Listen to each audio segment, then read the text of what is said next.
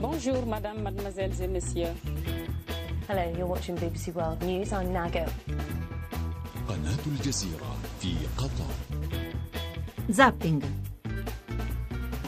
Le 19 e 29 minuti. Buonasera a tutti e benvenuti a Zapping. Un saluto da Giancarlo Loquenzi in studio per la puntata di questa sera. Vi racconto subito di cosa ci occuperemo. Ovviamente in apertura di politica stiamo ripercorrendo giorno dopo giorno le difficili tappe che dovrebbero portarci, a meno di sorprese che ci farebbero deragliare verso nuove elezioni, dovrebbero portarci, dicevo, verso la formazione di un governo per il paese dopo le elezioni dello scorso 4 marzo. Ne parliamo un po' tutti i giorni perché ogni giorno insomma, c'è qualche novità, anche se non grandissima, in gran parte si potrebbe dire che la scena, oltre, eh, oltre la nomina, l'elezione dei presidenti di Camera e Senato, la scena che ci si è presentata all'indomani del voto non è poi così cambiata. Le pedine sono ancora quasi tutte ferme. Ne parleremo con i nostri ospiti che sono Roberto Giachetti del Partito Democratico, a cui poi si avvicinderà Giorgio Mulè, eh, deputato di Forza Italia, è stato direttore di Panorama, e poi parleremo, ma non tanto di politica in questo caso quanto più di economia, con Andrea Roventini, che è un economista ed è eh, stato presentato come il candidato del Movimento 5 Stelle al Ministero dell'Economia. E subito dopo, subito dopo parleremo di Europa perché c'è stato un piccolo giallo che riguarda i rapporti eh, tra il Movimento 5 Stelle in Europa, il gruppo dei 5 Stelle in Europa e niente meno che En Marche, il movimento, il movimento di Macron, il Presidente della Repubblica francese. Eh, si è parlato, alcuni giornali hanno parlato di un avvicinamento, di un reciproco interesse, poi ci sono state smentite, poi anche le smentite sono un po' scomparse dal sito di En Marche. Insomma, la vicenda si è un po' intricata e noi assieme a Salvatore Merlo del Foglio, che per primo ne ha parlato, ne ha raccontato, cercheremo di capire se davvero eh, Luigi Di Maio, come sembra, vuole comunque portare fuori il suo movimento dal gruppo euroscettico di Farage, eh, dove si è collocato al Parlamento europeo, e condurlo su sponde più, diciamo, eh, presentabili, più filo europee. Poi lì sarà da vedere cosa ne pensa la Lega. Poi nella ripresa ci occuperemo della Via Crucis, oggi venerdì santo, Passione del Signore, Via Crucis che sarà presieduta come sapete dal Papa, da Francesco. Noi ne parleremo con eh, Andrea Monda che è un insegnante di religione al liceo che è stato incaricato di selezionare un gruppo di giovani studenti ai, uh, ai quali è stato dato il compito di scrivere i testi delle 14 stazioni della Passione, della Via Crucis. In conclusione parleremo del premio Strega, di come cambia, nel giorno in cui i 40 libri, i primi 40 libri frutto della prima selezione sono stati presentati al pubblico. Questa è la nostra puntata di oggi, molti spunti, molti temi come vedete. Eh, chiamateci al, anzi mandateci un sms o un whatsapp al 335 699 2949 e noi vi richiamiamo per discutere con voi in diretta eh, dei temi che vi ho appena detto. Titoli del TG3 poi cominciamo. Buonasera dalla TG3. È stato fermato all'alba questa mattina in Piemonte un giovane marocchino sospettato, questo dicono gli inquirenti, di svolgere un'intensa attività di propaganda jihadista. Mentre eh, continuano, proseguono le indagini sulla rete di Anis Amri, il terrorista, l'attentatore di Berlino. Parleremo naturalmente anche delle misure di sicurezza che sono state messe in campo in vista della Pasqua, ma ora i titoli con le altre notizie della giornata. Violenti scontri a Gaza fra manifestanti palestinesi e militari israeliani in occasione della marcia del ritorno promossa da Hamas. Oltre 10 morti, centinaia i feriti. La guerra delle spie. Mosca risponde con l'espulsione di 150 diplomatici, tra loro anche due italiani convocati, gli ambasciatori d'Italia, Francia, Germania e Regno Unito. Il confronto in vista delle consultazioni. Salvini vediamo se Di Maio fa sul serio. I 5 Stelle a noi la Premiership. Berlusconi presenta istanza per la riabilitazione.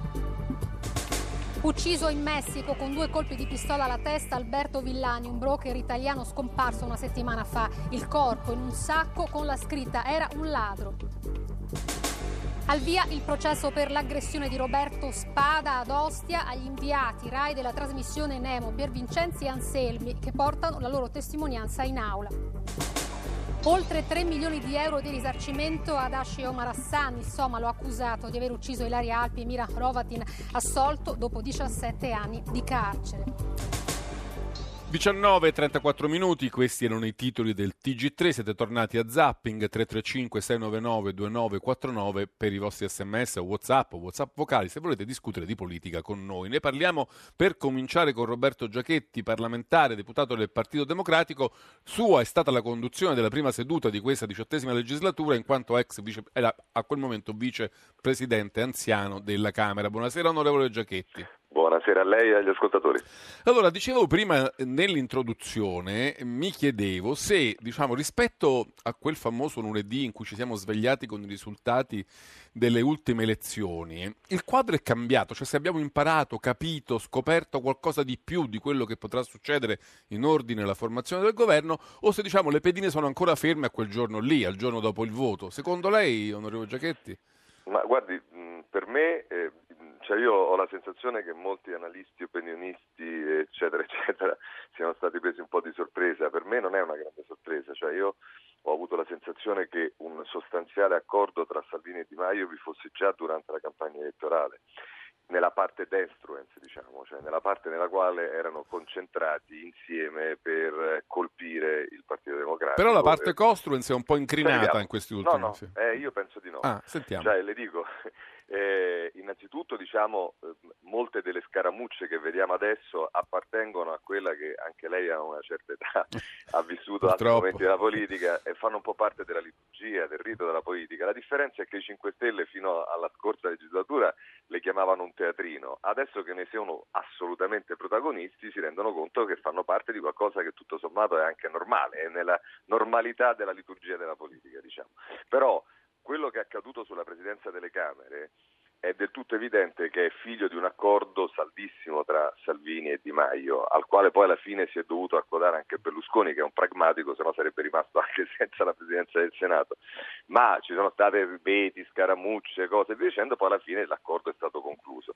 Nella parte construence ulteriormente sono successe secondo me delle cose abbastanza evidenti. Innanzitutto dopo quella decisione sulle Camere, cioè i grillini che hanno votato addirittura una come la Casellati. La quintessenza e... della casta, come l'ha chiamata esatto. Travaglio no? Ecco, che è successo? Che inevitabilmente i contraccolpi che ci sarebbero potuti essere da una parte e dall'altra, cioè nel popolo grillino e nel popolo leghista, erano molto pericolosi e non a caso subito, prima Di Maio con i parlamentari e poi Grillo con la base del Movimento 5 Stelle hanno subito fatto in modo di legittimare quella scelta e tranquillizzare il popolo dicendo che uno diceva che eh, che, che, Salvini era affidabile e subito dopo Salvini ha detto che Di Maio era affidabile, cioè per tranquillizzare certo. dopo quella decisione. E soprattutto gli dicevano dato... avete avuto fico e eh, paghiamo un esatto. piccolo prezzo per aver avuto esatto. niente meno che il nostro fico ai vertici della Camera. Esattamente, e questa già è una parte diciamo, che consolida la mia opinione che loro un accordo ce lo hanno già scritto, ma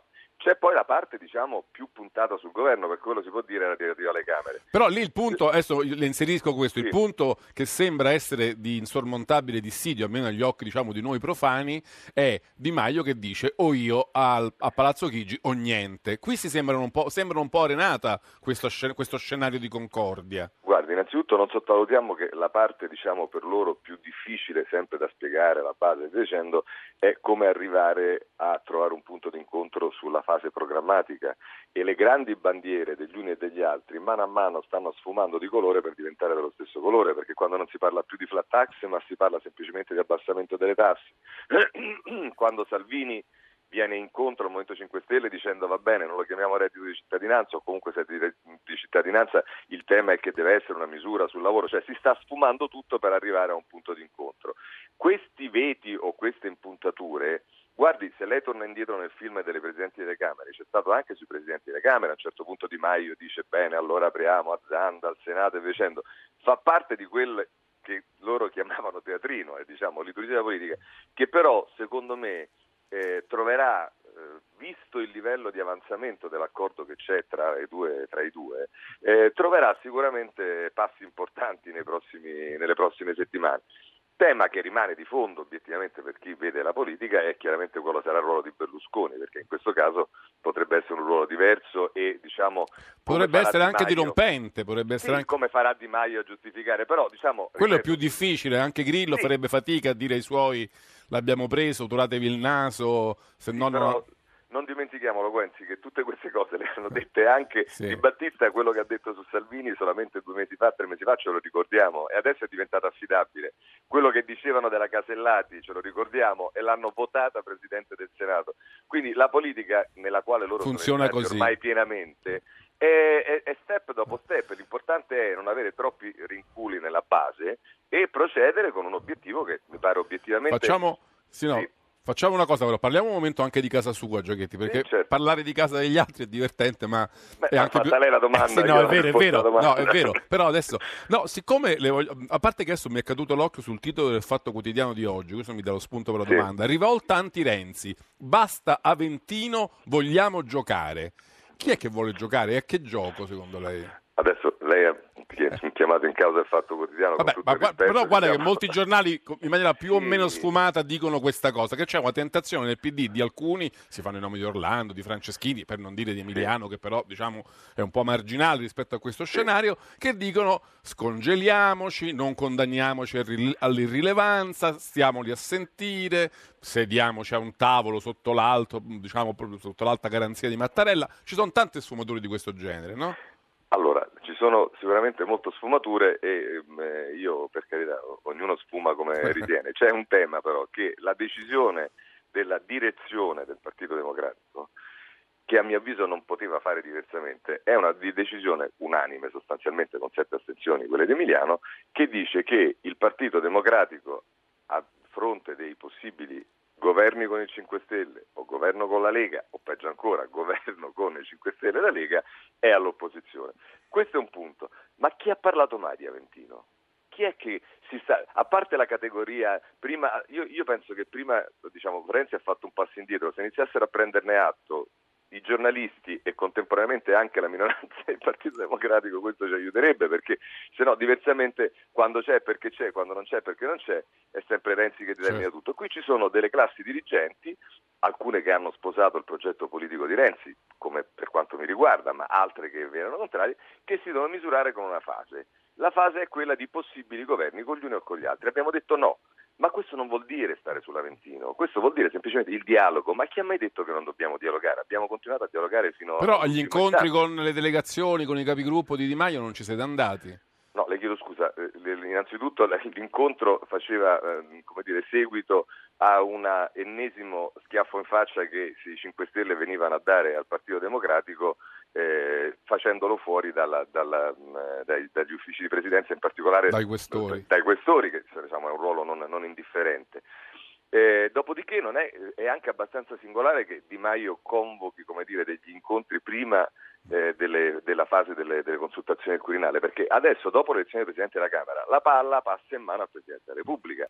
Il Presidente della Repubblica farà i suoi colloqui, darà un incarico e il Partito Democratico ovviamente sarà presente agli incontri. Cioè, se Di Maio del è stato incaricato, voi andrete Quando da Di Di Maio Maio. sarà incaricato incontra, ma non è che questo è un po' come Però la c'è un- farsa c'è sfumatura- le Coenzi, sì, questo sì. è un po' come la farsa a cui abbiamo assistito quando ha presentato i pseudo ministri che sarebbero stati, cioè bisogna pure riportare la politica un minimo alla realtà, o no? Però c'è una. Lei mi ha dato una risposta abbastanza formale. La direzione si è riunita, ha deciso che stiamo all'opposizione. Però c'è anche, a questo si potrebbe fare un'obiezione formale perché Franceschini ha detto eh, riconvochiamo i gruppi perché le cose sono un po' cambiate e così magari potremmo ridiscutere questa decisione. No? Eh, ma che cosa è cambiato? Eh, beh, lei ha detto che è cambiato appunto la presidenza delle Camere, ci sono state delle. No, è, cambiato, è cambiato che l'accordo, diciamo, l'unica cosa cambiata rispetto diciamo, al quadro generale è che a mio avviso l'accordo tra eh, Lega e Salvini sta molto più in avanti di quanto non immaginiamo, ma rispetto al nostro ruolo che non è eh, relativo al fatto che uno è più simpatico o uno è più antipatico,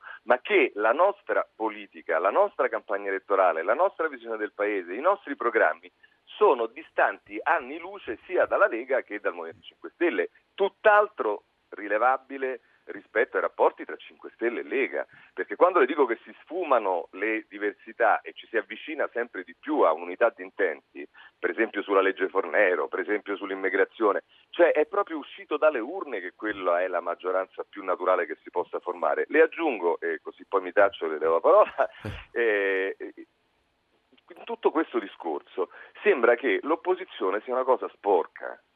L'opposizione in un regime democratico è essenziale, ci deve essere qualcuno che fa Era un po' strano questo ripetere noi stiamo all'opposizione, stiamo all'opposizione. Ma non quando- è che lo quando- deciso, no, nel sen- no, aspetta, era un po' strano sentir dire un po' ossessivamente noi stiamo all'opposizione, stiamo all'opposizione quando non c'era ancora un governo a cui stare l'opposizione. Era un- sem- suonava un po' prematuro perché uno sta all'opposizione non è- quando c'è un governo. Finché non c'è un governo uno sta e aspetta di vedere, no? No, allora guardi, io sono d'accordo su lei- con lei sul fatto che abbiamo- ogni volta si fanno 15 scenari, però noi avevamo diciamo, di fronte a noi, in base ai numeri, non in base a chissà quale valutazione empirica, in base ai numeri c'erano tre scenari. Un governo 5 Stelle appoggiato dal Partito Democratico, oppure un governo della Lega appoggiato dal Partito Democratico, oppure un governo della Lega con, della Lega con Di Maio. Poi lascia perdere, potrebbe starci o meno il centrodestra, essere rilevante. I numeri dicono questo. Rispetto Quindi a rispetto agli questi- scenari voi Eh, eravate non è che- all'opposizione. eh, certo. mi pare del tutto evidente. Aspetta, Cioè, Claudio di da questo. Bologna, lo stiamo facendo aspettare da un po' troppo tempo. Claudio, buonasera. Buonasera Loquenzi, grazie e buonasera all'onorevole Giacchetti. Volevo chiedere appunto all'onorevole se a livello di analisi della sconfitta si è considerato il fatto che per la prima volta il Partito Democratico va a una competizione elettorale senza nessun mezzo di informazione a sostegno.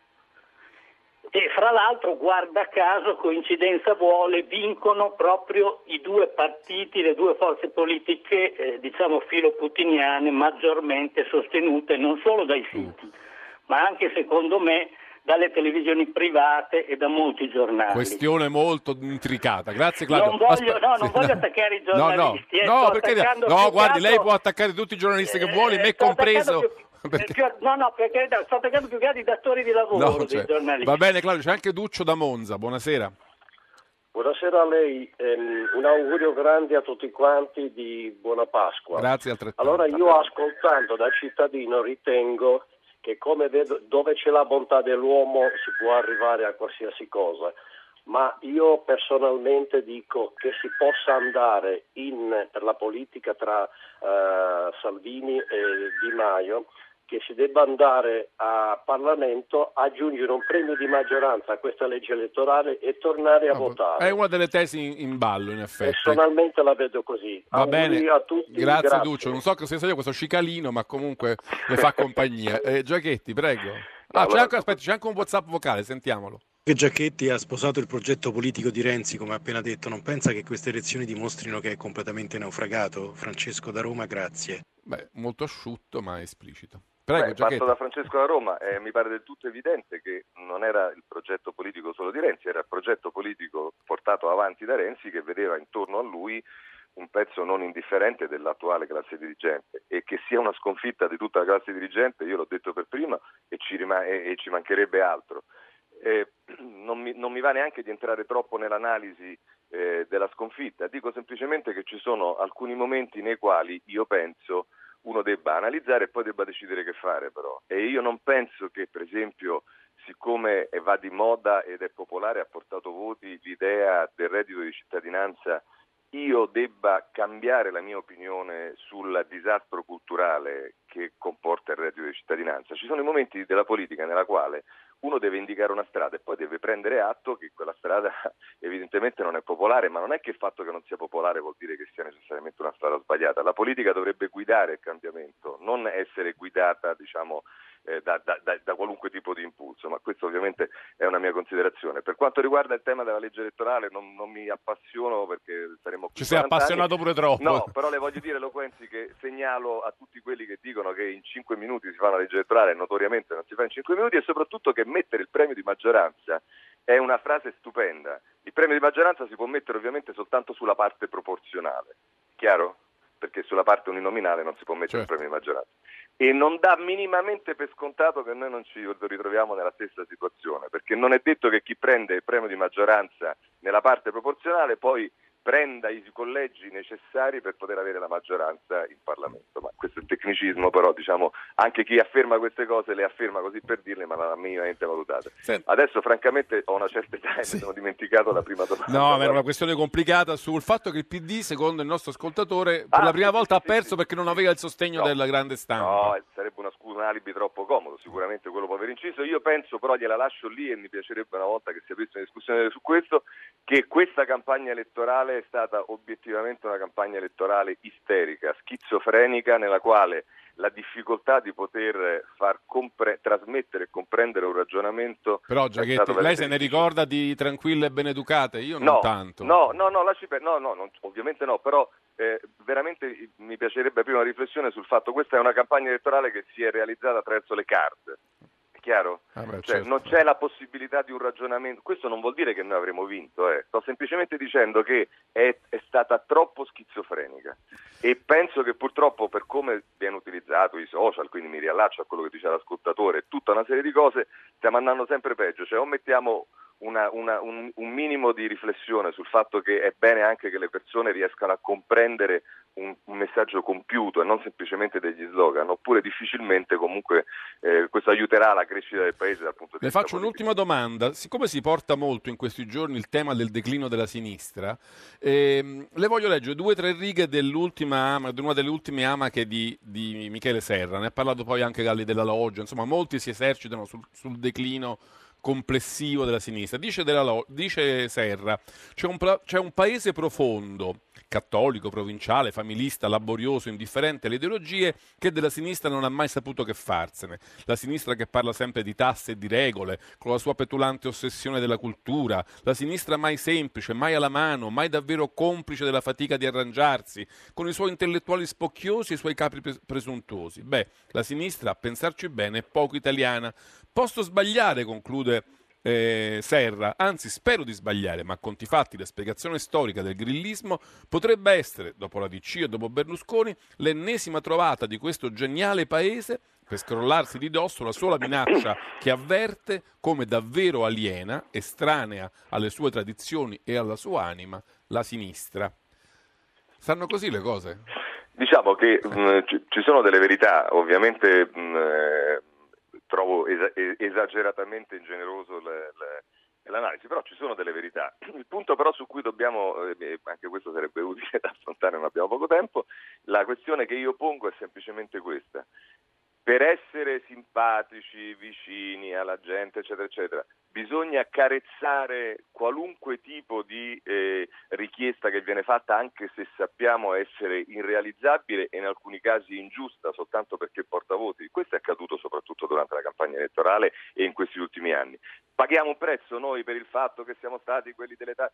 Certo che lo paghiamo perché ovviamente lo abbiamo pagato essendo stati al governo. Qualcuno può mettere in discussione che grazie comunque a questa responsabilità noi il Paese lo abbiamo rimesso in piedi dopo che l'avevamo preso, che era in ginocchio. Eh, questa, eh, sono questi i temi sui quali bisogna eh, riflettere. Certe volte, mh, come dire, portare avanti delle politiche non porta consenso, ne paghi il prezzo, però forse il Paese nel suo complesso ne ha guadagnato. Poi alcune valutazioni che fa Serra, io sono assolutamente d'accordo sulla eh, esigenza complessiva della politica, non solo della sinistra, di capire bene qual è il disagio, la povertà che avanza, i problemi che si incontrano, le famose periferie che non sono più periferie soltanto della città, sono argomenti molto importanti. Io non penso che la risposta sia quella del populismo.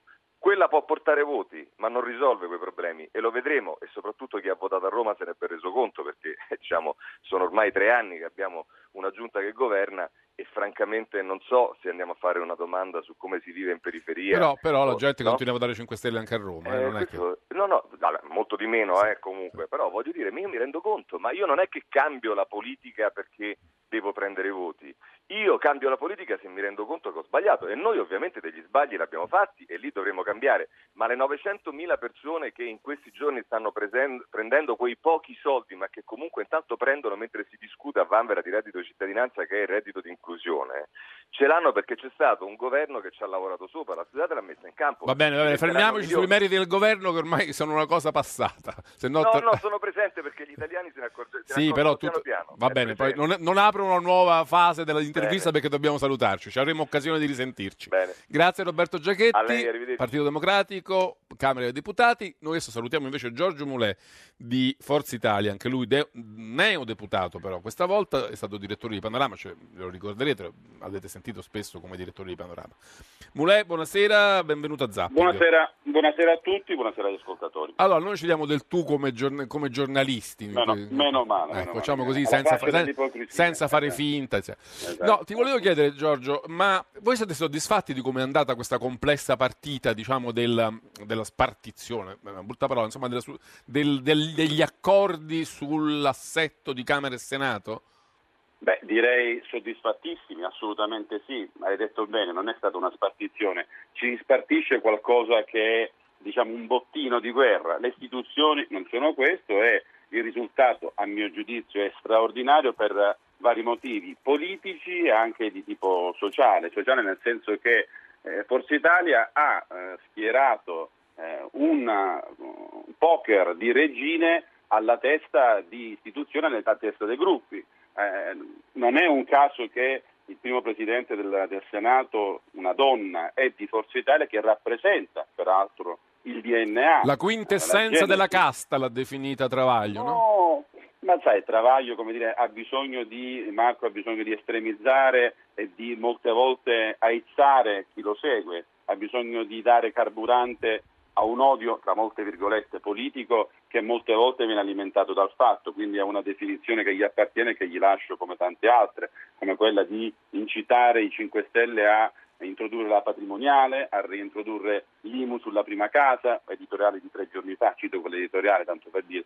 E quindi no, Alberta, Elisabetta Alberti Casellati è una straordinaria donna innanzitutto, una professionista straordinaria nel suo campo dell'avvocatura, già servito il paese e quindi strasoddisfatto. Ma quando leggo, il tit- Carfagna, sì, scusami, prego. quando leggo il titolo su Repubblica di oggi, Camere, Movimento 5 Stelle acca- acchiappa tutto, è vero quello- questa sensazione che insomma abbiano fatto un po' man bassa delle cariche, degli incarichi, questori, vicepresidenze, presidenze, un po' tutto insomma. Guarda Giancarlo, guardiamo la storia recente di questo paese, dal 94, diciamo la seconda repubblica, da quando, da quando esiste la seconda repubblica, chi vince le elezioni o chi è fortemente maggioranza all'interno del Parlamento ha lasciato poco o niente, anche la sinistra. Basta vedere cosa, cosa è successo negli anni, negli anni scorsi, soprattutto in istituzioni che invece dovrebbero essere il più plurali possibili. Questo giro, consenti, ma lo fanno vedere i numeri, al di là e al netto sicuramente di una defiance che c'è stata al Senato, in cui io rintraccio però anche responsabilità eh, non di poco da parte del PD, oggettivamente... Cioè il fatto che al Senato stata- non ci sia un questore del PD, questo è il punto. Esatto, quello secondo me è una cosa che andava evitata, si poteva evitare e secondo me però l'atteggiamento del PD che è stato di chiusura totale, hanno elevato un muro invalicabile rifiutando qualsiasi tipo non di spartizione ma di interlocuzione dicendo fate voi, tocca a voi, non ci sediamo, non ragioniamo. Allora questo atteggiamento che se, se ti ricordi era lo stesso che fino a pochi anni fa rimproveravamo ai 5 Stelle, a questo giro ha inteso metterlo il PD. Il risultato è che al Senato sono rimasti fuori da una partita che era ed è istituzionale. Senti, ma tu che- questo fa, fa male. Tu che pensi di tutta questa questione molto sollevata da Di Maio in questa fase, forse anche in chiave di un'ipotesi di rientro alle urne?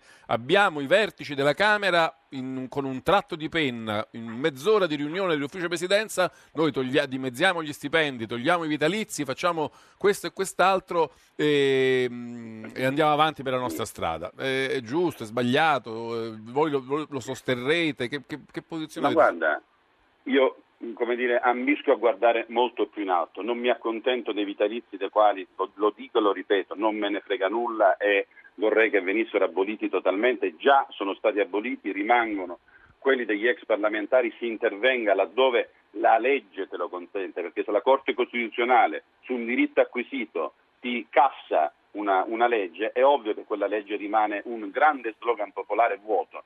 Il Presidente della Camera non è l'amministratore di un condominio per quanto grande. Il Presidente della Camera ha una rilevantissima responsabilità su di sé. Ridurre la Presidenza della Camera e le Camere al taglio di luce, gas e acqua o al taglio dei vitalizi e delle indennità dei parlamentari, altro punto sul quale non troveranno mai da parte mia, da parte nostra un muro. Mara Carfagna senza nessun tipo di eh, sollecitazione ha annunciato che devolve totalmente la sua indennità per, eh, a, sco- a scopi benefici. da, dai grillini lezioni su come si risparmia non ne prendiamo. Peccato che abbiamo un'idea e un'ambizione che è quella di governare questo paese, di occuparci di chi là fuori ha bisogno, dopodiché il segnale della casta, di quello che rimane della casta, è assolutamente propagandistico, populista, ma non troveranno mai un terreno certo. di scontro con noi. Senti. Li invitiamo a uscire fuori da questo come dire, piccolo recinto e di andare nelle uscite da questo blog come diceva Renzi a Grillo no, quello cioè, che ti ricordi nello streaming guarda, esci da questo no, blog ma, hanno, hanno dimostrato di saper essere istituzionali guarda che la partita di Senato e Camera ti dimostra come c'è un'evoluzione. Eh, ci sanno fare, non c'è dubbio, non c'è dubbio che eh, ma prima erano quelli appunto che lo streaming, tutto in diretta, non ci incontriamo, non parliamo. Allora, sono cresciuti? Certamente sì. E io mi auguro che adesso, come è successo ieri con l'incontro dei capigruppi di Forza Italia con i capigruppi della Lega, si parli di temi concreti. E perché deve essere esclusa l'ipotesi di trovarsi su temi concreti? Io non le escludo e anzi, io auspico che di qui a poco possa trovarsi una sintesi. Senti, ho visto che un po' i commentatori, gli analisti, i giornalisti sono tutti un po' sorpresi di quanto e con quanta insistenza Salvini si tiene aggrappato all'alleanza di centrodestra. All'inizio si vedeva, vedeva che Salvini molla Berlusconi, ormai lo giudica finito, farà lui il governo con Di Maio, e, insomma la, la, l'alleanza di centrodestra andrà in pezzi. Invece Salvini si è radicato lì dentro e sembra non volersi spostare di un millimetro. Perché un cavallo non può camminare con tre, con tre zampe. Un cavallo cammina con quattro zampe, se azzoppi il cavallo, il cavallo lo abbatti. Se Salvini va da solo e rompe il patto del centrodestra, mollando Forza Italia o chiunque altro, sa che ha una brevissima vita davanti a lui. Al netto delle ipotesi strampalate di OPA su Forza Italia in giro, il 14,7%, 4 milioni e 690 mila voti, sono a tutto tondo di una forza moderata che è Forza Italia. Salvini che è persona, primo, leale, secondo, capace e terzo, pragmatico, sa perfettamente che la sua essenza politica è, ricade risiede nella forza di un centrodestra che vale il 37% tutto intero. Senza, no, senza di noi o senza qualcun altro vale la forza della Lega, il 17%. Dove va?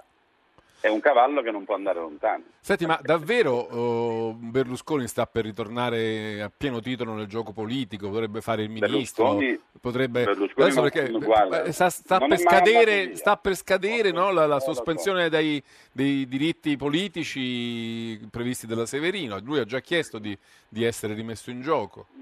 Guarda, nonostante tutto quello che gli è accaduto, il presidente Berlusconi non è mai andato via né dall'agone politico né dalla responsabilità di rappresentare i moderati. Adesso i tempi della giustizia gli consentono di rientrare in prima persona, magari tornando candidabile e quindi potendo ambire anche a responsabilità pubbliche, si riprende quello che gli è stato tolto, a mio giudizio, eh, prima con un colpo di Stato vero nel 2011 sotterraneo di cui finalmente la storia sta riconsegnando i tasselli e secondo una sentenza profondamente ingiusta, ratificata e aggravata da un atto di imperio di un Parlamento che rese retroattiva una legge di fronte alla quale qualsiasi non giurista, ma qualsiasi italiano di buon senso si avrebbe dovuto sollevare per la somma ingiustizia che si era, che si era creata con la sua cacciata dal, dal Senato. Quindi si può, si può intravedere un governo centrodestra 5 Stelle con Berlusconi ministro degli esteri, per esempio?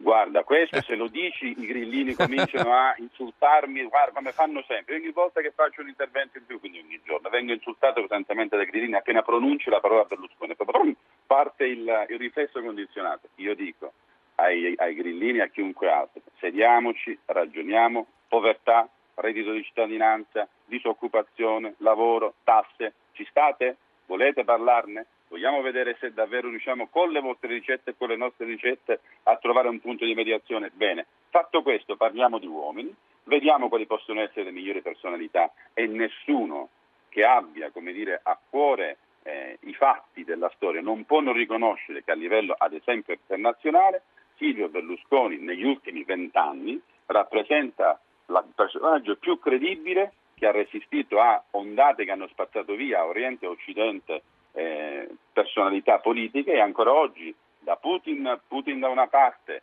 a Shinzo Abe in Giappone per andare a Donald Trump in America è una personalità di riferimento di tutte le democrazie occidentali e di tutti i paesi anche dell'Oriente. Ci fermiamo qui, grazie molto Giorgio Mulè, buon lavoro, buona, buon avvio di legislatura, grazie per Poi essere stato a Zapping.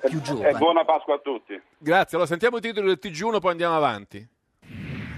Gaza, migliaia di palestinesi alla marcia del ritorno, scontri al confine con l'esercito israeliano, 14 morti, oltre 1000 feriti. 5 Stelle, Di Maio unico premier, Salvini, noi partiamo dal programma, Berlusconi salirà al colle per le consultazioni. Nuovo blitz antiterrorismo, a Cuneo arrestato un marocchino sul web inneggiava al martirio, allerte in tutte le città. Papa Francesco a San Pietro alla messa per la passione di Cristo alle 21 dal Colosseo in diretta su Rai 1 la Via Crucis. Messico ritrovato morto il broker pavese scomparso, due colpi di pistola alla testa, il corpo era in un sacco. Al via il processo a Roberto Spada per l'aggressione alla troupe Rai, il cronista picchiato non chieda scusa a me ma a Ostia. Cominciato il lungo fine settimana di Pasqua, in viaggio milioni di italiani, affollate le stazioni e gli aeroporti, previsto maltempo fino a domani sera, poi il sereno. Bene, sono le 24 minuti, questi erano i titoli del TG1 che sono andati in onda pochissimi minuti fa, voi siete sempre all'ascolto di Zapping, 335 699 2949, sms e whatsapp se volete intervenire in diretta, quando salutiamo l'arrivo di Andrea Roventini, il nostro ospite, lo ringraziamo molto per aver accettato l'invito, professore buonasera, benvenuto a Zapping. Buonasera a voi. Allora, eh, Andrea Roventini è un eh, economista, è professore associato di economia alla Scuola Superiore Sant'Anna di Pisa. Ehm, è stato inserito nella lista che venne presentata prima delle elezioni al Movimento 5 Stelle come un potenziale ministro eh, dell'economia. Ha fatto molto discutere in questi giorni, professore, di questo vorrei parlare con lei, un suo post sul blog 5 Stelle in cui insomma apriva un dossier mh, molto caldo, si può dire come sempre accade in questi casi, cioè il destino di tutta una serie di nomine che si aprono per le società partecipate su cui ha voce in capitolo il governo. Il suo punto era dire eh, attenzione che il governo dimissionario non prenda decisioni da solo, eh, vogliamo che il Parlamento, che il Movimento 5 Stelle mh, abbiano voce in capitolo su che, sul, sul, criterio con cui le società partecipate, dalla, dalla Saipem che sarà la prima, fino alla CDP, la Cassa Depositi e Prestiti, poi la Sogge, insomma tante altre, dovrà, si dovrà scegliere chi deve guidarle. Qual è il punto secondo lei, professore? Ma il punto, quello che ho scritto anche nel, nel, post del blog, è che queste nomine vanno fatte premiando la, la competenza, vanno fatte in trasparenza. Quindi, siccome il governo eh, è dimissionario, vanno coinvolto, va coinvolto in questa fase il Parlamento o il nuovo oh, governo. E questo, mi lasci dire, non ha niente a che vedere con la logica di lottizzazione, questi sono termini e concetti secondo me nemmeno con una logica tipica di spoil system per dare una definizione un po' più diciamo elegante. Non necessariamente nel senso se l'attuale dirigenza eh, ha fatto bene non si capisce perché debba andare via. Eh, se lei prende ad esempio il caso di, di Saipem eh, a mio giudizio la, la, il consiglio di amministrazione la dirigenza ha, ha fatto bene quindi potrebbe anche essere eh, confermata, quindi non capisco anche eh, le informazioni che sono uscite in questi giorni circa una, una, una volontà di, di, lottizzazione. Quindi ad esempio si può confermare anche eh, eh, l'amministratore delegato e il presidente e poi si conta anche sulla loro sensibilità del, del management fatto da servitori dello Stato per, per, il futuro, ma non c'è nessuna logica diciamo, predatoria di lottizzazione. No, perché è una partita importante, si parla di una sessantina di aziende che fatturano circa 120 miliardi di euro, no? quindi diciamo, il cuore pulsante dell'economia italiana, ha pure superato, credo, in termini di fatturato la parte privata. Sì, diciamo che purtroppo per come è anche andata le, l'economia italiana negli ultimi anni, negli ultimi decenni, eh, spesso i, i, i gioielli o le, o le, imprese pulsanti che ci sono in Italia hanno un forte controllo, un controllo pubblico, quindi queste nomine hanno una rilevanza e sono importanti anche per lo sviluppo del nostro paese, anche quindi in un'ottica anche di politica industriale, però sempre sulla base della, della, della competenza e della trasparenza. Secondo lei, professore, è giusto che eh, su una così larga fetta dell'economia italiana ci sia la mano dello Stato o non andrebbe un po' sfrondata questa, questa gran messe di, insomma, di, cose controllate dal pubblico e magari messe sul mercato, non lo so. Questa è diciamo, l'annosa questione che si studia anche in economia, ma che si è vista bene in Italia, eh, della scelta tra il pubblico e il privato. Io mi ricordo quando ero, quando ero studente sembrava che ogni cosa che fosse pubblica fosse da buttare via, ogni cosa che fosse privata eh, funzionasse meglio, per cui ci fu una grandissima ondata, ad esempio, di, di privatizzazione, come lei ben sa, e non tutte queste privatizzazioni eh, sono andate a confine, quindi pensiamo a, alla Telecom e questo è stato un problema anche per, eh, per, l'Italia per lo sviluppo tecnologico italiano. Quindi lei non Allo guarda con grande favore alle privatizzazioni, se capisco bene? No, non guardo con grande favore alle, alle privatizzazioni, soprattutto se sono fatte per eh, monetizzare, per eh, ottenere un, un, piatto di lenticchie, per eh, riuscire a ripianare il debito pubblico. Le privatizzazioni vanno fatte se c'è una vera ragione eh, economica per farlo, perché non sempre, come le dicevo, non sempre il, eh, il privato è meglio del Ma mi pubblico. permette di fare un caso concreto che tra l'altro il governo, quale che sia, dovrà affrontare. Il caso all'Italia. Lei da che parte lo prenderebbe? Eh, il caso all'Italia è un caso, è un caso spinoso eh, che diciamo, penso sia un caso da, difficile da risolvere eh, per ogni governo. C'era quasi riuscito il, eh, il governo Prodi a ottenere un accordo favorevole che fece fatto fallire in quel caso lì in maniera secondo me in, uh, irresponsabile. Eh, il caso dell'Italia è un caso lei, lo, lei la, vedrebbe, perché... la vedrebbe bene in mano pubblica l'Italia ormai invece è qualcosa che bisogna dismettere? Ma eh, non necessariamente deve, deve, essere, deve, essere, in mano pubblica perché diciamo, non è una, all'Italia non è che abbia delle competenze eh, tecnologiche specifiche che possono servire al, al, paese o che possono promuovere lo sviluppo di altri settori, di settori strategici. Quindi sull'Italia bisogna anche essere eh, pragmatici e non difenderla a tutti i costi come è stato fatto in passato con eh, danni enormi anche al, al bilancio pubblico. Senta, rispetto ai suoi studi, ho guardato un po' alcuni scritti, alcune cose che lei ha pubblicato. Ehm, lei sostiene, assieme a molti altri studiosi, anzi sempre più studiosi, che davanti a delle crisi economiche come quella che abbiamo passato dal 2008 in poi, diciamo, il semplice ricorso all'austerità eh, ormai è dimostrato, almeno secondo diciamo, quella scuola di pensiero, non è sufficiente o addirittura controproducente. Così? Guardi, eh, il fatto che si è dimostrato che l'austerità non funziona non è più ormai una questione di scuola di pensiero, perché ci sono eh, sia contributi teorici ma soprattutto contributi eh, empirici, quindi studi econometrici fatti anche da organizzazioni che potremmo anche non eh, definire troschiste come il Fondo Monetario Internazionale, Certamente no. i quali hanno trovato che l'austerità uh, non, ha, non, funziona, non è la, la ricetta giusta. Purtroppo rimangono solo pochi economisti isolati che offrono ancora, che credono ancora in questa ricetta più qualche, qualche politico. Quindi sarebbe necessario. Beh, rimangono le istituzioni, cioè io penso che la Commissione europea sia diciamo, un gruppo di persone che ancora pensano che l'austerità sia il pilastro fondamentale per attraversare indenni una crisi economica. Diciamo, lo pensano sempre meno, perché hanno visto che dal 2008 in poi non ha funzionato eh, o comunque ha funzionato molto male nel senso che si poteva ottenere lo stesso risultato senza tutte le lacrime e il sangue che è stato versato.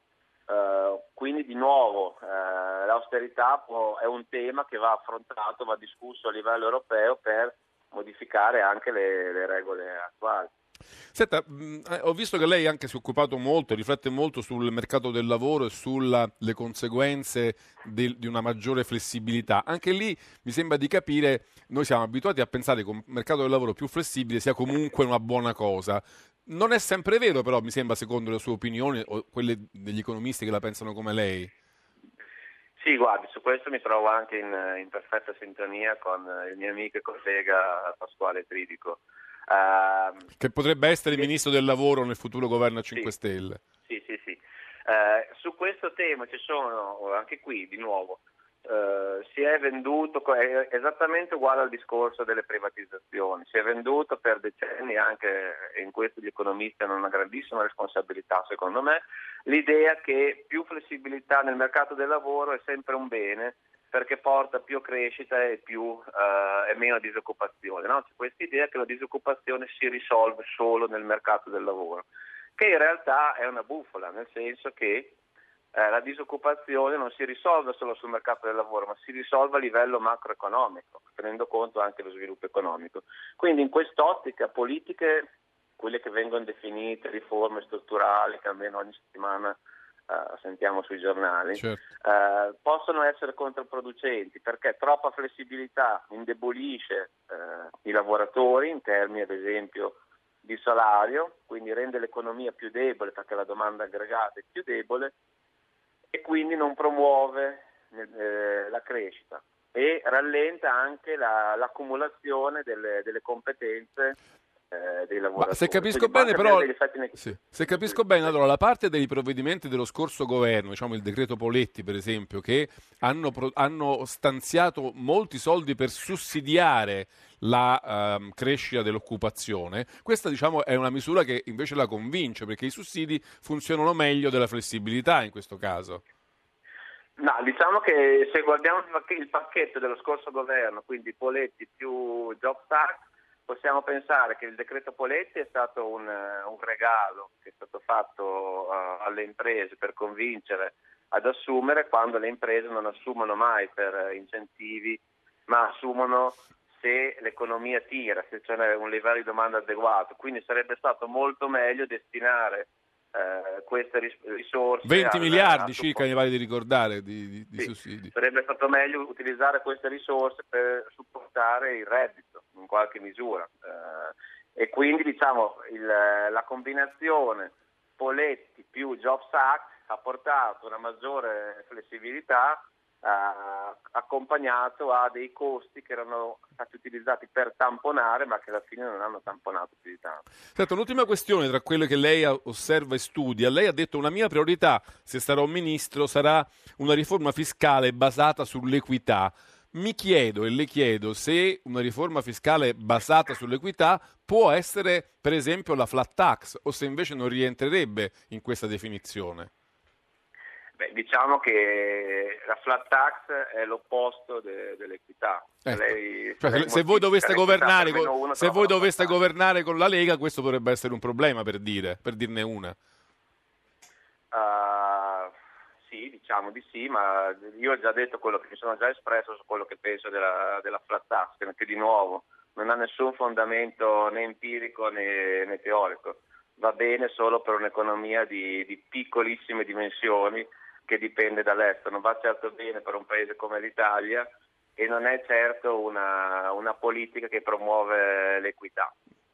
Ecco, perché diciamo la caratteristica della flat tax è che favorisce chi ha redditi più alti tendenzialmente. Diciamo che è la BC, è la BC dell'economia che si studia nei, nei primi corsi, che è un sistema fiscale progressivo piuttosto che proporzionale, piuttosto che regressivo. Noi abbiamo già avuto delle riforme nel nostro sistema fiscale che sono state regressive, in primis tutti gli aumenti dell'IVA che adesso dobbiamo disinnescare di volta in volta. Se ci aggiungiamo anche una riforma in senso eh, meno progressivo, eh, non, non, si può poi dire che si raggiunge la, l'equità.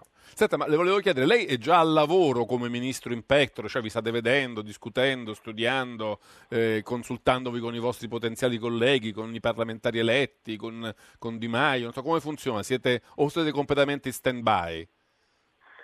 No, no, sono, sono, già, sono, già, al lavoro, ovviamente compatibilmente anche con l'altro mio lavoro, che è quello del professore universitario.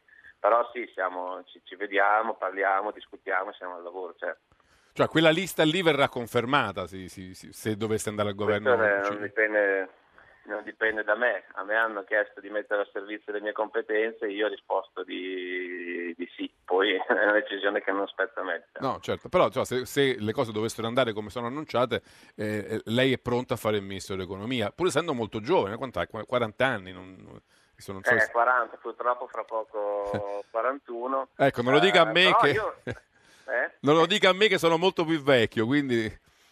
Però io di nuovo, io trovo sempre un po' bizzarro che in Italia venga considerato come, come giovane. No, su no? questa molto ragione, su, ego. su questa ragione, 40 anni non si è più giovani, si è più che pronti, nel caso lo si sia, diciamo dal punto di vista eh, prepa- della preparazione, non, non è l'età di un quarantenne che ci dovrebbe far dire che, che lei è troppo giovane, insomma, per quanto poi obie- obiettivamente lo No, sia. se lei guarda l'età anche di, di Macron, ma anche dello stesso Kennedy, eh, diciamo che all'estero eh, è più facile per i giovani emergere. Beh, bisogna Belli. riconoscere che Renzi è diventato Presidente del Consiglio a 39, mi pare di ricordare.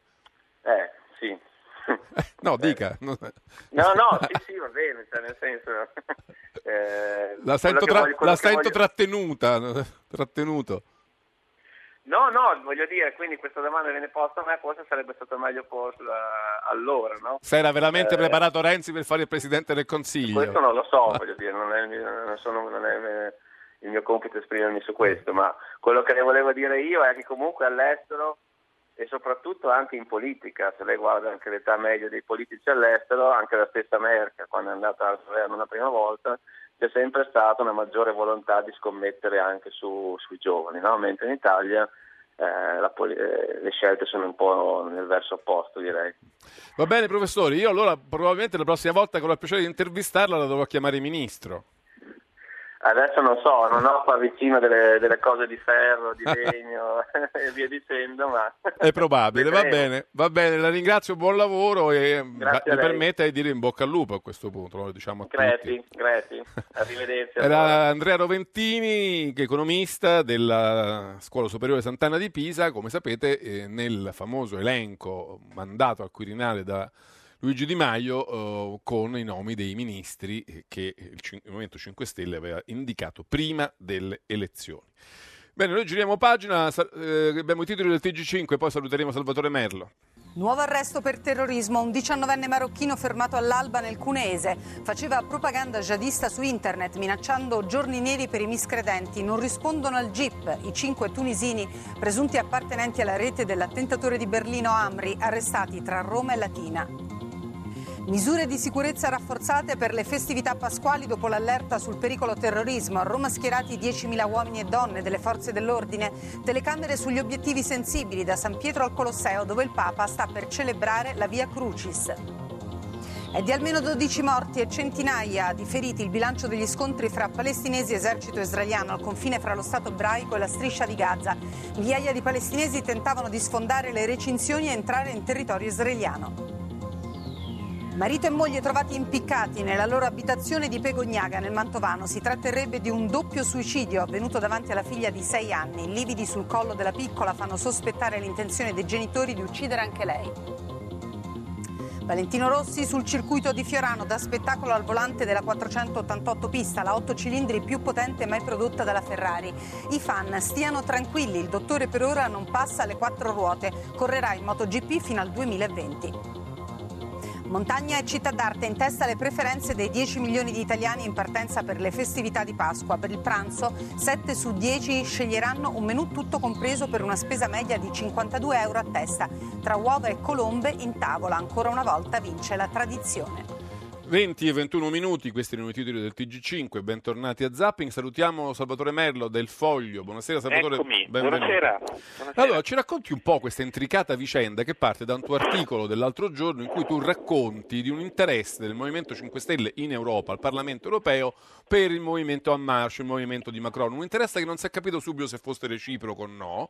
Poi il Corriere della Sera è anche arrivato il giorno dopo su questo tema, ha anche intervistato un uomo, diciamo vicino, si diceva vicino, un economista vicino a Macron, questo certo Shahin Vallée, il quale in qualche modo confermava un interesse del movimento di Macron per i 5 Stelle in, in- in preda ad una certa urgenza di, da- di distanziarsi dal gruppo di Farage, E però poi la- c'è stata una smentita, Movimento a Marcia ha detto no, noi non siamo interessati, il Movimento 5 Stelle è quanto di più distante ci sia da noi, poi la, la smentita è scomparsa dal, dal sito online, insomma ci dice che cosa sta succedendo in quelle plaghe brussellesi?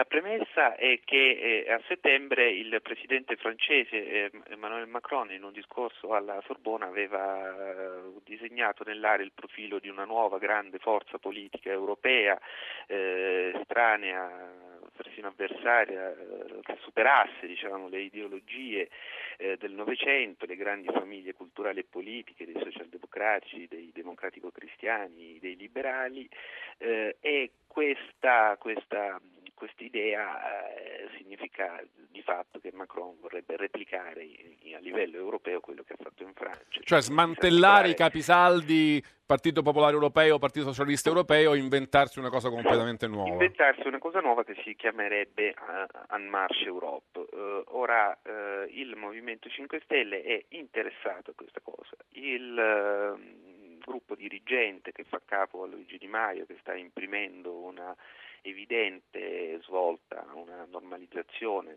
vedremo se è vera, presunta, verosimile, una normalizzazione dicevo, istituzionale del Movimento 5 Stelle, è interessato. Il capogruppo a Bruxelles del Movimento 5 Stelle, eh, Ignazio Corrao, sul foglio l'altro giorno ha detto noi vogliamo diventare una forza responsabile, credibile, europeista, pur mantenendo, diciamo, pur essendo, pur rimanendo eh, battaglieri. Beh, è un bello slittamento momento definirsi europeisti. E accidenti è una cosa che lascia mh, stupefatti, sembra in, in, incredibile da un certo punto di vista, dimostra anche una, la capacità, la velocità, la rapidità acrobatica con la quale il Movimento 5 Stelle si, è capace di adattarsi ai momenti, alle, ai momenti politici. Loro ci avevano già provato a fare, a fare un salto di quel genere andando all'Alde dove Verhofstadt in maniera un po' goffa li aveva prima invitati, poi respinti, no? Avevano pensato di lasciare già Farage, che è il capo dello UKIP, degli britannici ed è un, il capo di una formazione euroscettica rappresentata a Bruxelles, e di aderire al Partito Liberale. Furono respinti in quanto i 5 Stelle considerati euroscettici se non eurofobici, ma nel frattempo sono cambiate moltissime cose, è arrivato Di Maio, è diventato capo politico del Movimento 5 potrebbe Stelle. Potrebbe andare al governo. Potrebbe andare al governo, ha preso il 32% dei voti, ha, indossa un vestito blu iridato e una cravatta, eh, si presenta bene, parla, sembra un moderato. Però scusami, Scusami Salvatore, sì. tu ci hai raccontato dell'interesse del Movimento 5 Stelle per l'operazione sì, Macron. Sì, non abbiamo ancora capito se questo interesse è reciproco. E questo è il, il, il, grande interrogativo, perché diciamo, la, eh, sembra che le cose stiano all'incirca così. Eh, una parte eh, del mondo che sta intorno a, a Macron eh, pensa che sia opportuno eh, non chiudere le porte al Movimento 5 Stelle, eh, lanciare dei segnali anzi di, di, apertura, fargli capire che se lasciano la Lega Nord, se si distanziano, eccetera, per loro c'è una porta aperta e un'ipotesi di collaborazione, di alleanza europea che a questo punto diventa anche molto interessante perché dal loro punto di vista che taglia la strada al Partito Democratico di Renzi che ha eh, ambizioni piuttosto simili. Questo, aiuta, questo aiuta i trattativisti del PD, questa posizione. E questo aiuta i trattativisti del PD, infatti, infatti questa, questa, questo dibattito, questo tema precipita un po' sulla, uh, sulla, sulle questioni, su questa ricomposizione della crisi parlamentare italiana, uh, in qualche modo forse orientandola, ma vedremo.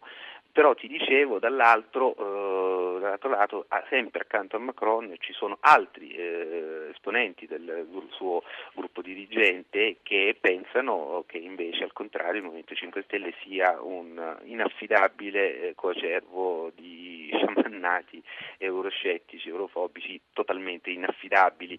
E quindi così si spiega la misteriosa eh, comparsa, poi scomparsa di, questo, eh, di questa dichiarazione ieri della Presidente dell'Associazione Europe en Marche, che è collegata al partito di Macron en Marche, che definiva appunto i 5 Stelle come degli inaffidabili euroscettici. Che aveva fatto tirare un sospiro di sollievo a tanti, poi che, sì. che, no, e poi c'è stato un momento di rabbugliamento quando la smentita è sparita. E poi questa smentita è sparita in uno strano, misterioso pasticcio, eh, sono passate diverse ore, poi è comparso una dichiarazione di En Marche, il partito di Macron, che ha preso le distanze sia da questa chiusura nettissima nei confronti del Movimento 5 Stelle, sia eh, dall'apertura che aveva fatto eh, Chiavallet, eh, che è non solo un ex collaboratore di Macron, ma è anche un suo amico personale. Eh, in un'intervista aveva, aveva dichiarato che la, la, l'avvicinamento del Movimento 5 Stelle è cosa interessante. C'è da dire che a dicembre eh, già eh, Castaner, che è il segretario di Amarche, è stato il portavoce di Macron, è forse l'unico uomo davvero titolato a parlare per conto di Macron di alleanze europee, già a dicembre eh, Castaner in un'intervista a Repubblica aveva detto che, lui, che, loro parlano con tutti, certo con Renzi è più facile, ma parlano con tutti. E comunque loro sono pragmatici, i voti al Parlamento europeo dei 5 Stelle sono tanti e i voti servono a tutti. Questo, eh, diciamo, e se, vogliono, se, Macron vuole costruire eh, questa, questa, diciamo, questa, nuova forza politica che disarticola le vecchie famiglie del, eh, della, della, politica europea, che, si, che, è europeista ma contemporaneamente si pone nei confronti dell'Unione Europea in termini fortemente riformisti, ha bisogno di numeri certo. solidi in Parlamento. Eh, contemporaneamente si registra adesso eh, un, uh, anche un raffreddamento degli interessi del PD o di una parte del PD nei confronti di Macron e questa è la novità che domani potrete leggere sul foglio. Va bene, non la, non la perderemo. Comunque la prospettiva, quella europea, da non perdere d'occhio anche in chiave della formazione del governo in Italia. Grazie a Salvatore Grazie. Merlo, dal foglio. Grazie a voi. Allora, noi ci sentiamo, ehm, ci occuperemo tra pochissimo della Via Crucis, del Venerdì Santo, quindi non ci lasciate Шат. thank you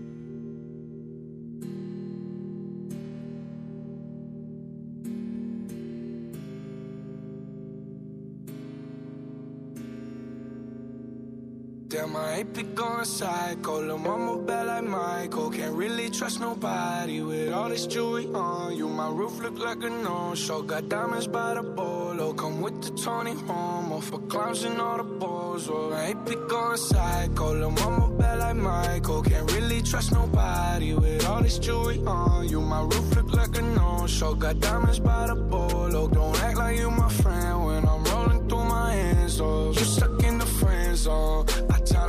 Five to fifth. Ayy, hundred bins inside my short to All the shit. Ayy, try to stuff it all in, but it don't even fit. Ayy, know that I've been with the shits ever since the jit. Ayy, I made my first million, I'm like, shit, this is it.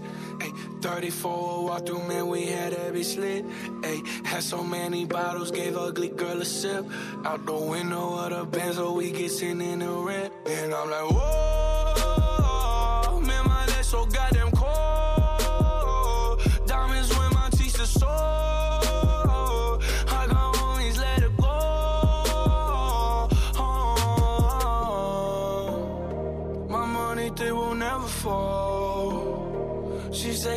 lives on the whole, and I can never say you no. Damn, I hate to go psycho. Lil' mama bad like Michael. Can't really trust nobody with all this jewelry on you. My roof look like a no-show. Got diamonds by the bolo. Come with the Tony Homo for clowns and all the balls. Oh, I hate to go psycho. Lil' mama bad like Michael. Can't really trust nobody with all this jewelry on you. My roof look like a no-show. Got diamonds by the bolo. Don't act like you my friend I'm rolling through my hands. They be going psycho. My rollie going crazy. Hitting little mama. She wanna have my babies. 50 on the banky. Chain so stanky. You should see the whip. Promise I could take your bitch. All her riding in the old school Chevy. It's a drop top. Bullin' with a thought thought. She gon' give me top top. Just one switch. I can make the eyes drop. Hey! Uh. Zapping. Le 20 e 37 minuti, bentornati a Zapping. Tra poco ci occuperemo del, della Via Crucis di, questa, di questo anno, eh, presieduta dal Santo Padre Francesco, che ha la caratteristica per la prima volta del fatto che le meditazioni delle 14 stazioni della Via Crucis sono state scritte da un gruppo di ragazzi. Ne parleremo con il loro animatore, con il loro coordinatore Andrea Monda. Prima però i titoli di Rai News 24.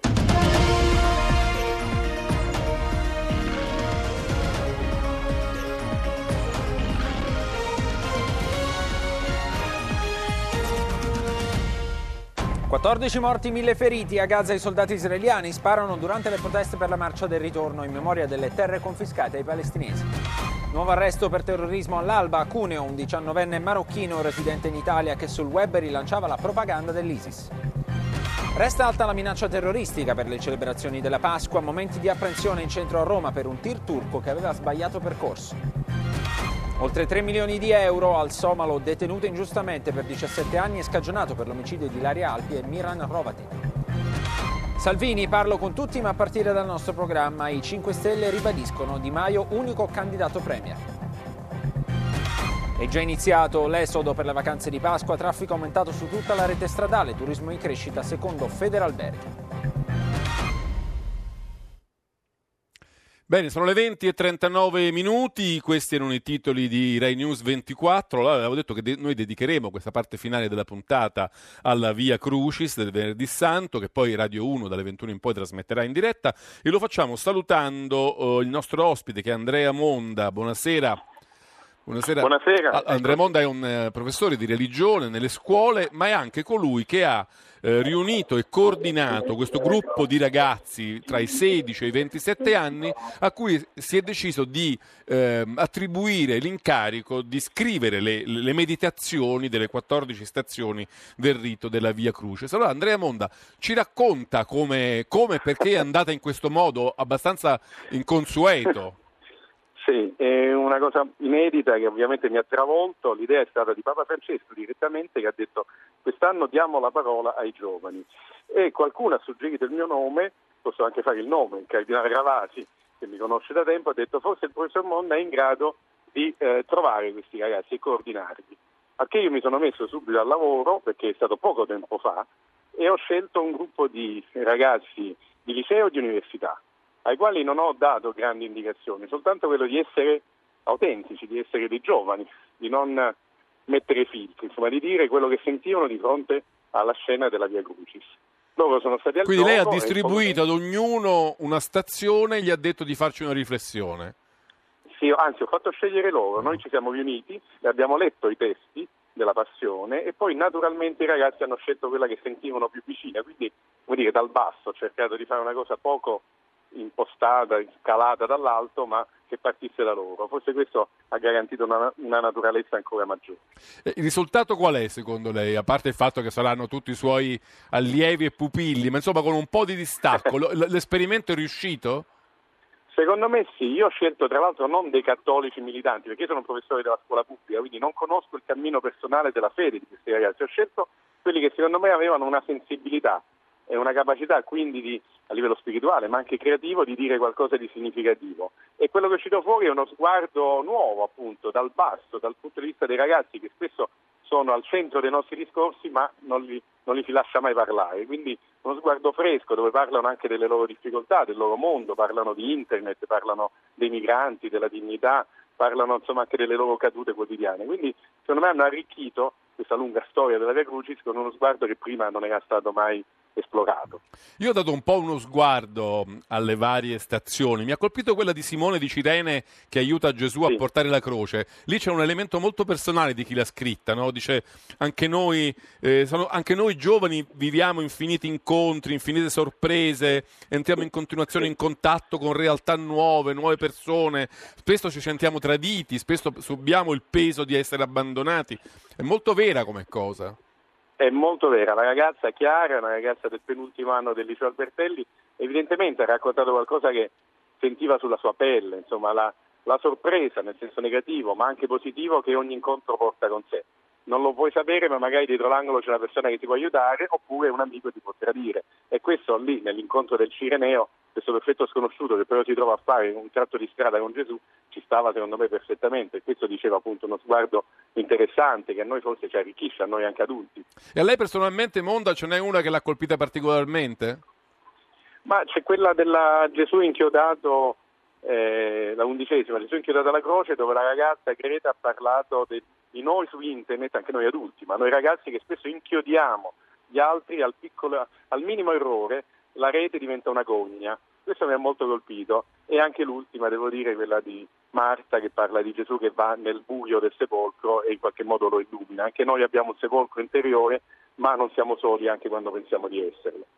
Ma questi ragazzi avranno anche un ruolo questa sera o, o il loro ruolo è finito nella scrittura eh, delle meditazioni? No, No, no, no, fra un poco li vedrà in Mondovisione tutti quanti e porteranno la croce, più o meno esattamente alla stazione corrispondente che loro hanno scritto, in quel momento loro porteranno, faranno da, da testimone, porteranno questa staffetta, la croce fino al Papa. Immagino quanto saranno emozionati i poveri ragazzi. Non, non toccano terra, sono, sono, proprio, tra l'altro qui la cornice è pazzesca perché è di una bellezza questo posto, anche se c'è un po' di pioggia adesso, ma siamo già all'interno di una, di una meravigliosa favola sono emozionato pure io, devo dire, a vederli, insomma sono anche un po' un pezzo della mia storia questi ragazzi, quindi sono emozionato quanto loro. Senta, e quindi è un esperimento che pensabilmente sarà ripetuto, magari anche in altre occasioni, anche in altre edizioni della Via Crucis? Potrebbe essere, potrebbe essere che il Papa magari allarghi non solo ai ragazzi italiani, ma anche a giovani, delle, ormai la Chiesa è sempre stata universale, quindi secondo me non escludo eh, che ci saranno dei bis in questa bellissima esperienza. Senta Monda, io leggevo qualche giorno fa un, um, un articolo che riportava di un uh, sondaggio in Europa molto preoccupante, molto, molto, stra- molto um, evidente, in cui c'è la diffusione dell'ateismo tra i giovani in Europa. In alcuni paesi va all'80%, eh, cioè i giovani non credono più in nulla e soprattutto non credono in Dio. Eh, eh, moltissimi sì. si dichiarano nelle, nelle interviste senza nessuna esitazione atei. La sorprende questo? No, purtroppo no, anche se io ogni tanto faccio la battuta, non ci sono più gli atei di una volta, nel, nel senso che prima l'ateismo era, tra virgolette, quasi una fede, cioè era il negare Dio, oggi c'è l'indifferenza, cioè una cosa con una sfumatura diversa, più debole, ma anche... Meno impegnativa. Ecco, sì, insomma c'è l'irrilevanza insomma, del, del, senso religioso e questo a me, a me è uomo, è cittadino europeo, il professore di religione ovviamente turba quasi, quasi di più. Certo. Va bene, allora insomma buona avventura, buona via Crucis, grazie, grazie ad Andrea Monda per essere stato grazie, con noi. Vi ricordo che Radio 1, poi dopo il GR1, eh, con il programma Il cielo sopra San Pietro, trasmetterà in diretta la via Crucis. Noi stiamo, stiamo andando rapidamente verso la chiusura di questa puntata, prima però volevo salutare il professor, eh, volevo salutare Stefano Petrocchi, direttore della Fondazione Bellonci, che è quella che organizza, lo sapete, il premio, eh, il premio Strega, il componente del comitato direttivo del premio Strega. Eh, lo saluto molto cordialmente. Benvenuto a Zapping, eh, Petrocchi. Buonasera, buonasera. Allora, oggi è la giornata in cui viene svelata la prima selezione dei libri che poi, attraverso ulteriori votazioni, arriveranno alla cinquina finale. Oggi sono 40 quelli che vengono eh, resi noti, però ci sono anche delle novità nella loro selezione, Petrocchi. Ce le può raccontare? Ma abbiamo innovato proprio il meccanismo di selezione dei libri. Eh, fino all'anno scorso gli amici della domenica, che sono la giuria del premio, potevano candidare un libro associandosi uno con l'altro, cioè ogni libro era candidato da due amici della domenica. Eh, questo portava ad avere un numero di candidature intorno ai 25-27 libri. Eh, da quest'anno abbiamo mh, eh, tolto questa regola e ogni li- amico della domenica può liberamente indicarci un titolo eh, per la selezione non associandosi a un altro giurato, quindi da solo e questo ha portato evidentemente a un aumento delle Quindi sono 40. Sono 40. Quindi per uno scrittore eh, teoricamente è più facile trovare un sostenitore piuttosto che due. Ma naturalmente sì, negli anni passati sapevamo insomma, di candidature che non si erano perfezionate per la mancanza del secondo amico della domenica che dava l'indicazione, quindi eh, in un certo senso sì, ma eh, è un modo per avere un panorama più completo di quello che la narrativa italiana produce ogni anno. Ricordiamo un momento agli ascoltatori chi sono esattamente gli amici della domenica, quanti sono, quanto stanno in carica, così li coinvolgiamo. Sì, sì. domenica eh, sono 400, ormai da molti anni hanno raggiunto questo numero e mh, all'inizio, nel primo anno del premio, nel 47, erano intorno a 150. Questo perché Maria Bellonci, a differenza degli altri premi che esistevano fino allora e sono, esistono tuttora, ehm, aveva in mente una giuria che lei diceva vasta e democratica. Venivamo dalla guerra, dalla dittatura, c'era voglia di avere una maggiore partecipazione eh, anche degli intellettuali alla rinascita civile e culturale del paese e quindi da allora il premio si è dato questa giuria molto ampia che un po' rappresenta tutta la società culturale italiana, quindi ci sono naturalmente eh, scrittori, critici letterari, docenti universitari, editori, ma anche eh, giornalisti e artisti in senso lato, per esempio registi teatrali e di cinema, ne facevano parte Federico Fellini e Edoardo De Filippo per dirne Che due. debbono leggersi tutti i libri in gara, sono tanti, è un bel lavoro anche. eh?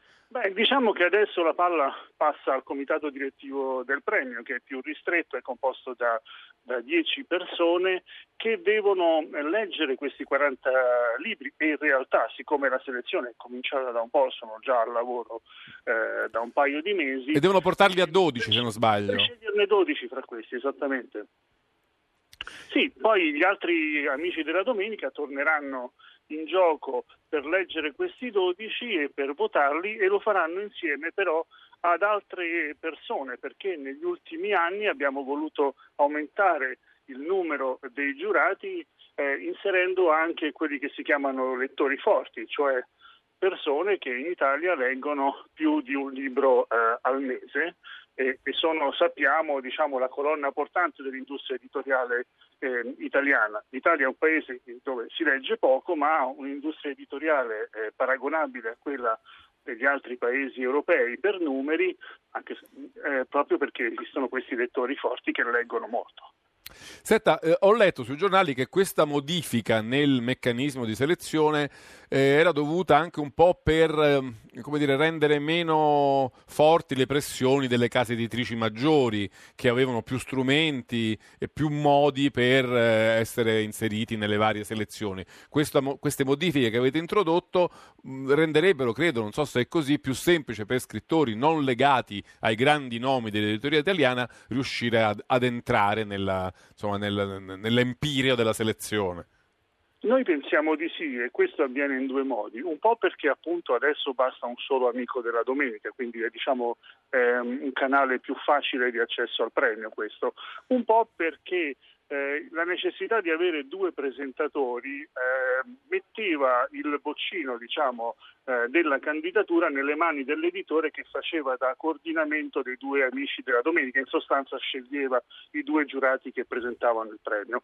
Quindi eh, adesso abbiamo in questa selezione, per esempio, grandi editori che sono molto presenti, sono presenti con più autori, ehm, appunto perché eh, autori hanno avuto un, accesso più libero al premio. Senta, in definitiva, quanto pesa vincere lo strega per il destino di, di uno scrittore italiano?